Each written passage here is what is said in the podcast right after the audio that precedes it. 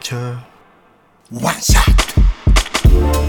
さあここからは明日すぐ使える一発必中のカルチャー情報をお伝えするカルチャーワンショットのコーナーです。今夜のゲストは作家クリエイターそしてラッパー伊藤聖子さんです。伊藤さんよろしくよろしくお願いします。いらっしゃいませ。お願いします。はい、山本隆明さんでございます。はじめまして。一度絡んでみたかったです。ああそうですね。そんなそんな恐縮です。 ティービーエス を代表する怪人。あ素晴らしいです、えー、代表するアナウンサーではありません、えー、怪人。よかったです。すいませんしょっぱなから、はい、伊藤さんもお会いしたかったですよ、えー、スタジオお越しいただいたらというところ申し訳ない、うん、アトロック名付けの親ですから。そうなんです。そうですよ。もう、もう、陰ながら、ま、もうろくじゃないのにって当然思ってる。いやでもあのろくじの後には変わりないです。ああそうかそうかろくじの後ずっとろくじの後だよね。はい次のろくじまでろくじの後だある種後とはっていうねあるけどはいはいはいそうかそうか伊藤聖子ご紹介しておきましょう、はいはい、伊藤聖子さんです。せんきゅうひゃくろくじゅういちねん東京と生まれ編集者を経て作家クリエイターとしてマルチな分野で活躍。せんきゅうひゃくはちじゅうはちねん小説ノーライフキングで作家デビュー。ボタニカルライフ植物生活でだいじゅうごかい講談社エッセイ賞、創造ラジオでだいさんじゅうごかい野間文芸新人賞を受賞。ノンフィクションに国境なき医師団を見に行くなど音楽活動においては日本にヒップホップカルチャーを広く知らしめた日本語ラップの先駆者のお一人でもあります。そして明日最新本東北モノローグが川出書房新社より発売されます、はいはい、ということで、うん、前回のご出演ちょうどいちねんちょっと前ぐらいですけどもぐらいかな、はいえー、今すぐ知りたい日本の電力明日はこっちだ、うんねえー、全然知らないようなことそういう風になりましたね。そして我らの牧野富太郎ということで、はい、いちねんかんねあの朝ドラも無事終了しておりました、はいはい、ということで伊藤さんなんですが、うんえー、今回の本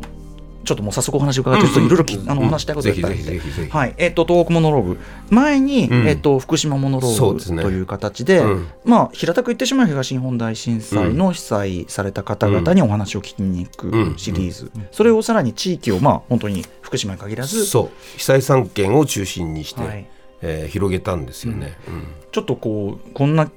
聞き方するのは野暮かもしれない、うん、なぜこれをやられている。もう福島モノローグやってる時に大体あの震災後じゅうねんみたいなのになってきてそれはまあ偶然になってきたんだけどそしたらもうじゅうねんで区切りでいいでしょみたいな、えーまあ、保証は引き上げてしまうしというような良くない流れがすごくあったので、うんえーま、彼らの話を聞きに行ってる時に絶対やめるもんかと思って、うんまあ、福島モノローグはちゃんとまとめるけれどもそのまままああの川出書房新社の文芸という文芸誌でやってたんですけどこれ続けますからって言って、うんうん、でさらに自分で河北新報っていうもう東北もう切ってのあのガチッとした新聞社があるんですよ、はい、そこの知り合いにももう売り込んで、うん、あ, あ, のあの本をもっと大きくするから、うん、って言って同じ東北モノローグっていう名前で、うん、あのふたつのメディアで同時連載をして、うんうん、とにかくたくさんの人たちに会いに行って、はい話を聞きたいなとそうしないとなんか終わったみたいになっちゃうなって、うん、だからまあそういう僕のなんかこうなんかちょっときねくれたような気持ちというかいやいやそういうもんですね、あのー、本当にそれこそ例えば東京の生活誌とか最近大阪の生活誌も出たけど、うん、あのそもそもこの被災の話じゃなくても、うん、一人一人の話改めて聞いていくと、うん、なんてなんていうか、なんてことでしょうっていうか当たり前なんだけど一人一人に物語となんという人生とその人にしか語れない知り得ないこととかっていうのがあって人の話聞くってまあまずもってその面白いしでそしてそれを文字として残しておくことってすごいまあ大事だしそしてやっぱ面白いみたいなのがあってでそこにさらにこの被災経験とか入ると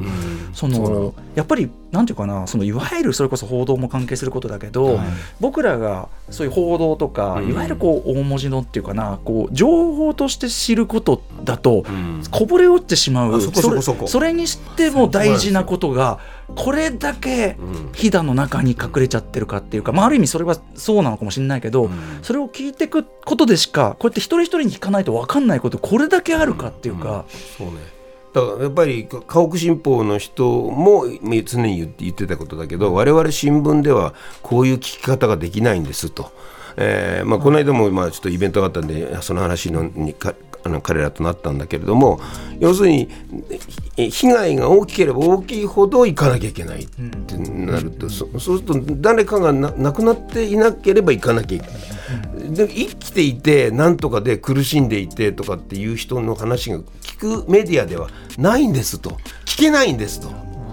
頭が痛いというか、これはねもちろん報道する局員というか報道側として、やっぱりその嫌な言い方だけどニュースバリューみたいなとかどうしようもないんですよ。映像があるないとかとかあるんだけれど、この一冊を読ませていただいて、うん、なんだろうこうあのモノローグなんで、うん、やっぱり、ね、たこういろんな細かく語ってくださっている、うん、その一つ一つがやっぱり報道する立場としてはこんなこと報道できてないような、この部分で伝えなきゃいけないような、あこの部分は伝えちゃいけないのかな、うん、なんか取捨選択もどうしたらいいのかってもう迷いも生まれたし、はいはいはい、伝えるべきことなんて本当に一かけらしか伝えてないんじゃないかっていう怖さにもなったし、うん、報道する側として、うん、こんなこと知らない、聞かなきゃ分かんなかった、うん、でも伝えなきゃいけないこともあるよなこれってって、うん、なんか自分とか仕事とか会社とか、うん、そういうことを疑う怖さがまず あ, ありましたね、この読むことで。ただこの一冊が存在することで、この一冊が存在し続けることで、うん、やっぱりすごく大きな意味があるんだなって、これからもずっと物として残っていくからっていう役割を感じた。逆に今度小説だと小説で書くとこういうふうにあの本当のことばかりは書けないっていうところがあるから、だからやっぱり聞き書きっていうものはすごく大事なメディアなんだっていうことなんですよね。結局編集が入ったりニュースを並び替えるってことが報道ってあるから、うん、じゃあ俺らの仕事ってどこどこに向かえばいいんだろうってまず迷うことから始まりました、うん、すいません長くなって。いやいやもう全然全然中であの エヌエイチケー のアナウンサーの方とかもまさにその同じ葛藤を、うん、杉尾さん ね, ね杉尾アナしかも、しかも僕らからすればいやそこまでこうコミットしてやられててって思うけど、うんまあ、カットもされててっていうところ、うん、でもあとリアル想像ラジオっていうか、うん、そうだってその日にあの日に エヌエイチケー で朝まで一人で語り続けて、ね、何の情報も入ってこない中ずっと多分こうなんじゃないか、こういうふうに苦しんでる人がいるんじゃないか、でその人たちに一生懸命を呼びかけ続けた人なんですよ。それでやっぱりすごく熱い人だからいまだに涙を流して悔しがったりしてるみたいなのよね、うんうんうん、ああそういう人の声って伝わないよなって言っとかなきゃまずいよなって、うんうん、それも一つのねこの、まあ、例えば震災ととっても一つの側面だし、だしこの中にあった最初の方にあった、まあ、子供の頃に、まあ、お父さん亡くされて震災で亡くされてっていう時に実はあの時クラスが荒れてたっていうこれは聞いたことがないと、僕らちゃんと子供たちに目がいってなかったと。いってないんですよ、うん、でもうそれで、まあ、そこの中には書ききれなかったけれども書かない方がいいなと思ったんでしてたけど、やっぱりじあの男の子たちが自分の身を守らなければ誰が来るかわからないっていうような状態でもあって、そのその荒れ方をみんながこうキーッとなってた、まあ、あるいは津波っていうみっつの言葉が授業で出るともうパニック状態になってしまうと、で学校の教室から人がいなくなってしまうと、ああそういうことを経ていたんだ子どもたちはって、うん、何にも俺分かってなかったわって我々すいませんでしたって、自分の家がどうだとか自分の状況がどうだっていうことを子どもたちの中でも気遣い合って喋れない、うん、でも共有はしたい、だって同じ場所にいて土地にいるんだから、でも一人一人状況が違うから、そこの話ってできなかったんです。じゃあうちが亡くなった人がいれば親が亡くなった人もいれば、それが言えないっていう喋れないっていう、あれはねなんかそこの時間その、その時期しか過ごせない時間をそういうなんか失い方をしてるんだなっていう、ねうん、そうだよね。しかもそれをさそのいろんなこの世界回ってきたような方のさあれだとこう、まあ、例えばアフガンだとか、まあ、今の例えばガザでもいいけど、そのいきなり根こそぎ暮らしを奪われてしまってっていう、要するにそので、まあ、じゃあ分かんない ピーティーエスディー とかいろんな本当はケアされるべきっていうところがやっぱあのなんていうかそういうものとしてなんかこう思ってなかったっていうかすんませんっていうか気づいてなかったっていうのもあるし、あとすごい結構現在進行形 の, の社会問題として、うん、あそうかその被災されて例えばお家がその壊れたまま住んでらっしゃって、うんうん、そうなのそこなので、うん、これは全然もう本当に現在進行形の社会問題っていうか で, で, でえっと、どんどんそのお金とかも、うん、もうこれがあるからいいでしょみたいな、先ほどお伝えしたようにどんどんどんどん保証切れちゃって、でもうなんていうかな、手が差し伸べられないだけじゃなくて、やっぱりそのちょっと風化というか忘れられて、うん、一方ではやれオリンピックだ万博だ、うん、こ, この国はその何をしでかしたんだろうかとか、うん、あとその僕中で出てきてあちゃーと思ったのは、うん、この間の能登半島の時に、はい、やっぱりその通れない道が通れない、うん、えそっかそのそういう状況だっていうことの対応ってなんかないのかなって思うと、全く同じことで前も大変でやってるじゃないですか、うん、でその時の教訓とか、うん、悔しかった。今だから能登のことで福島の人たち、悔しい人たちたくさんいるだろうし、うんうんうん、まあ、もちろんそれだけじゃなくて被災産経の人たちは悔しいと思う。あれだけのことがあってで伝わら何にも変わってなかったのかと、はい、特に僕はあの、えー、体, 体育館のね被災している状態を見てね、まだやっぱり、ま、みんなプライバシーなく、はい、なくトイレとかねそうそうなくやってんのかと。あの、うん、僕国境なき医師団ずっとほら取材してさ、うん、アフリカの奥地に行ったりいろんな人、どこに行っても国連なり何なりどこなりの テ, テントがきちんと各家庭に絶対配られていて、うん、絶対絶対にそこのプライバシーは守られるんですよ、うんうん、あんな状態で や, やってるの日本しかないわけ、うんうん、でそのことは前もやってたんですよ、うん、でそのことが、まあ、こ, こ, こういうことでなんか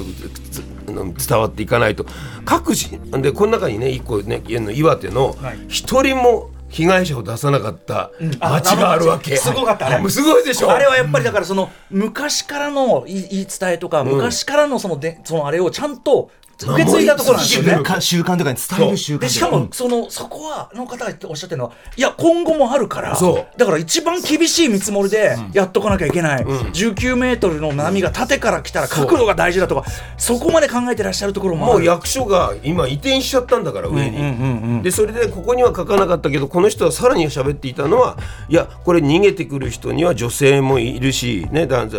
替えはもちろん見られたくないでしょ、それからあのパニック障害の人もいるだろうし、いろんな人がいるんだから、いろんな被災のため の, あの部屋を別々に作ってるんですっていうの、うんうん、すごい人が本当それがに世界のレベルなんだけどね、まあ、ね、てか行政のやるべきこと、そうそうなんだ、ね、やんなきゃいけないこと、ね、何のために税金払ってんだって。そうなんだ、だからあのだからちゃんとできてるところもあるんだけど、やっぱりその例えば国全体として何とか、うん、むしろそのまあ忘れちゃってとか、うん、何にも生かさないでなんか虚しくこう復興がなんて言葉は言うけども何も変わってないんですよ。でさっき歌丸が言ってくれた在宅被災者っていうね、はい、家があったまたま家が半壊までいかなかった、うん、でで家にいるままだったんで被災の保障がおりませんと、うん、でもすごいんですよ本当、もうあちこちカビだらけになっていて、うんうん、でもこの問題は実は阪神淡路もじゅうねんごにこれが出てきたんだって、うんうんうん、じゅうねんはねどうしても日本は、うん、いや私はあの他の人に比べたらってなっちゃう。あ、なるほど。で言う、言うとまたあいつはなんかねもっとひどい人いるのにって言う人たちが出てきちゃうんだって、うんうんうんうん、で、で阪神淡路でもじゅうねんかかった。実は東日本大震災もじゅうねんかかってようやくその声が出たが、僕らがずっと一生懸命なんとかお話を伺わせてくださいって言った災害心傷者っていう分野があるんですよ。怪我をしてしまったために身体に障害があったり精神に障害があの得てしまった人たちがいるんだけど、この人たちはどれだけお願いしてもやっぱり出てきてはくれない。まあまあ、やっぱり周りの人に言われてしまうからという日本的な理由でですよ。で彼らは保証されてないんです。何にも保証されてないんです、うんうんうん、でも声を上げるのもはばかってしまうと。そうなんです。だから何にも終わってないんですよもう。あ、でもだからこそやっぱしそのちょっとつぶさに声を聞いて、はい、まずまずは残しておくことだし、うん、こうやって本という形で広く、まあ、私も全然分かってなかったから、はい、っていうことはすごく重要なお仕事されてると思うし思うし、でもこれどうちょちょっともう ど, どうしたらいいですかねマジで。本当にね、だからこう問題化を、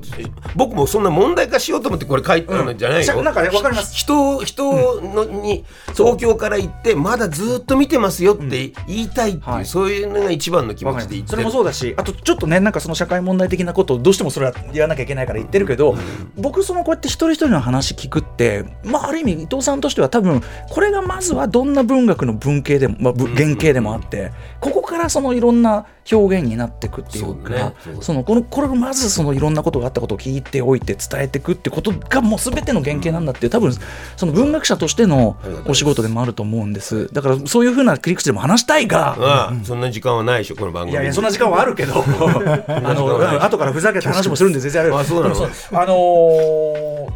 まあだからそういうなんていうの、どうしたらいいんだこの国はっていうこともそうだし、でもそこには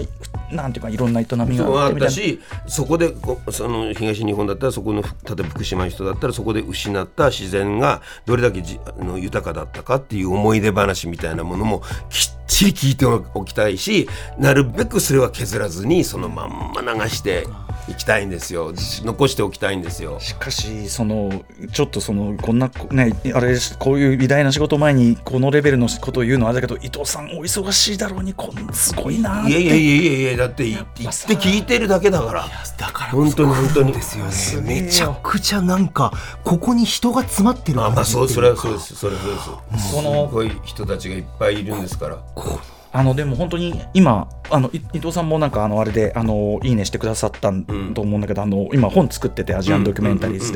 で、でそのまあドキュメンタリーの本なんだけど、でもやっぱそこで伝えたいことって、そこにどこにも人がいて、一人一人人がいて、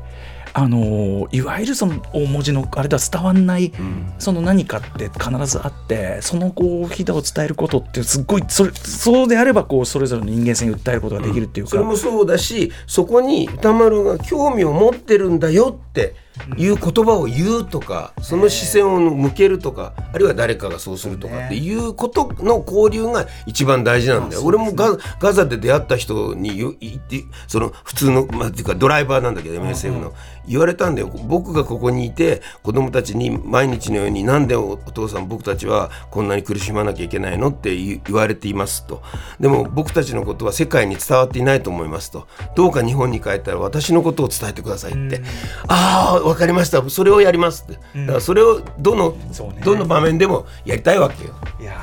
でもやっぱり、ね、パイセン素晴らしいっす。いや、えー、あのとんでもございません。あの、まあ、皆さん読んでいただいてありがたいです、うん、いやあとその本当に読み物として、うん、あのなんていうかな、面白いはずだよ、うん、だって人人人生だから、はい、そうそう、あのめちゃくちゃ豊穣な短編たちをいっぱい読ませていただいてるっていうのも当然の、うん、あとね僕やっぱり伊藤さんファンとしては、うん、こうちょっとこう想像ラジオとやっぱし、うん、裏表っていうか想像ラジオが鳴り始めるんですよねやっぱね、これ読んでるとね、うん、フィクションとノンフィクションだからね。そうそう、だからその逆に文学の領域っていうかな、あれができた、あの作品だからできたこととか、うん、あの作品が実は伝えていたこととか、うん、みたいなのも分かってきて、ちょっと想像ラジオも読み返したくなったし、うん、あそうか、僕はだから想像ラジオとの関係で言うと、想像であんなことを、死者のことを描写してしまって本当に申し訳ありませんでした、私は何もその時に当事者ではありませんでしたっていう、もうずずっと謝りの旅ですよこれ。申し訳ない、その代わり、うん、今度はあなたが喋ってくださいと、うん、全部喋ってください、うん、私の言葉は全部切るんでっていうのがモノローグの、うんうんうんうん、にした意味だからね。なるほど。でもその両方が僕伊藤さんの表現だと思うし、あの術師伊藤聖光の仕事だと思いますよ、それはね。ありがとうございます。いや皆さんも知っていただきたいと思います。いろんな、はい、明日出ますからね、はい、明日出ます、えー、ということで、じゃあ改めて本の概要をお伝えしておきましょう、うん、えー、伊藤聖光さんの著書東北モノローグは川出消防新社より明日発売、えー、価格は税込みにせんにひゃくえん、この、この、この話がにせんにひゃくえんで聞けるなんてありがたいね。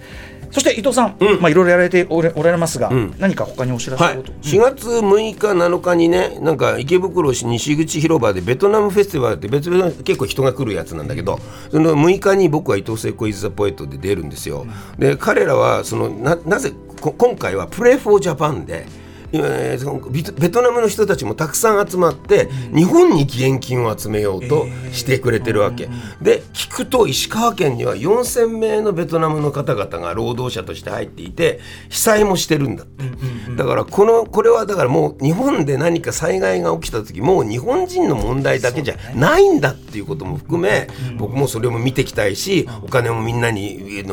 で ち, ゃちゃんと届くことは分かっておりますんで、うんうんえー、サンプラザ中野さんたちも中野くんたちも出るみたいなんで、うんうんえー、ぜひあの来ていただきたいな。僕はむいかに出ます、うん、よろしくお願いします。なるほど。えあごめんなさい、池袋 の, の、えーとベトえー、西口広場、ね、西口広場グローバルなんとかリンクとかいうところなんだけど、まあでも野外あそれと通りかかればじゃ あ, あ絶対、うんうん、みんな屋台出してる美味しいもの売ってますから、えー、なるほど。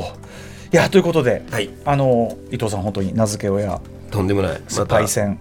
長く続きます。僕の人生をこうした人、はい、すいませんでした。いろいろ謝ることありがとうございました。よかったです。えー、とかもうとにかく伊藤さんにはもうあのなんていうか、ま、お礼を言ってももう言い切れない、本当すごい、はい、本当に無駄話で呼んでくださいまた。無駄話もね。はい。じゃあ私がちょっとそのやっぱり伊藤さんを雑に突っ込む場面もちょっとやっぱり、うん、あってもいいかなと。ああいいんじゃないかな。そろそろこの間岡村さんが大暴れしてたんでちょっと、うんはい、その件とかいろいろ話して。はいということで本当にありがとうございます。今夜のゲストは作家クリエイター伊藤聖子さんでした。伊藤さんありがとうございました。ありがとうございました。光栄でした。After Six Junction.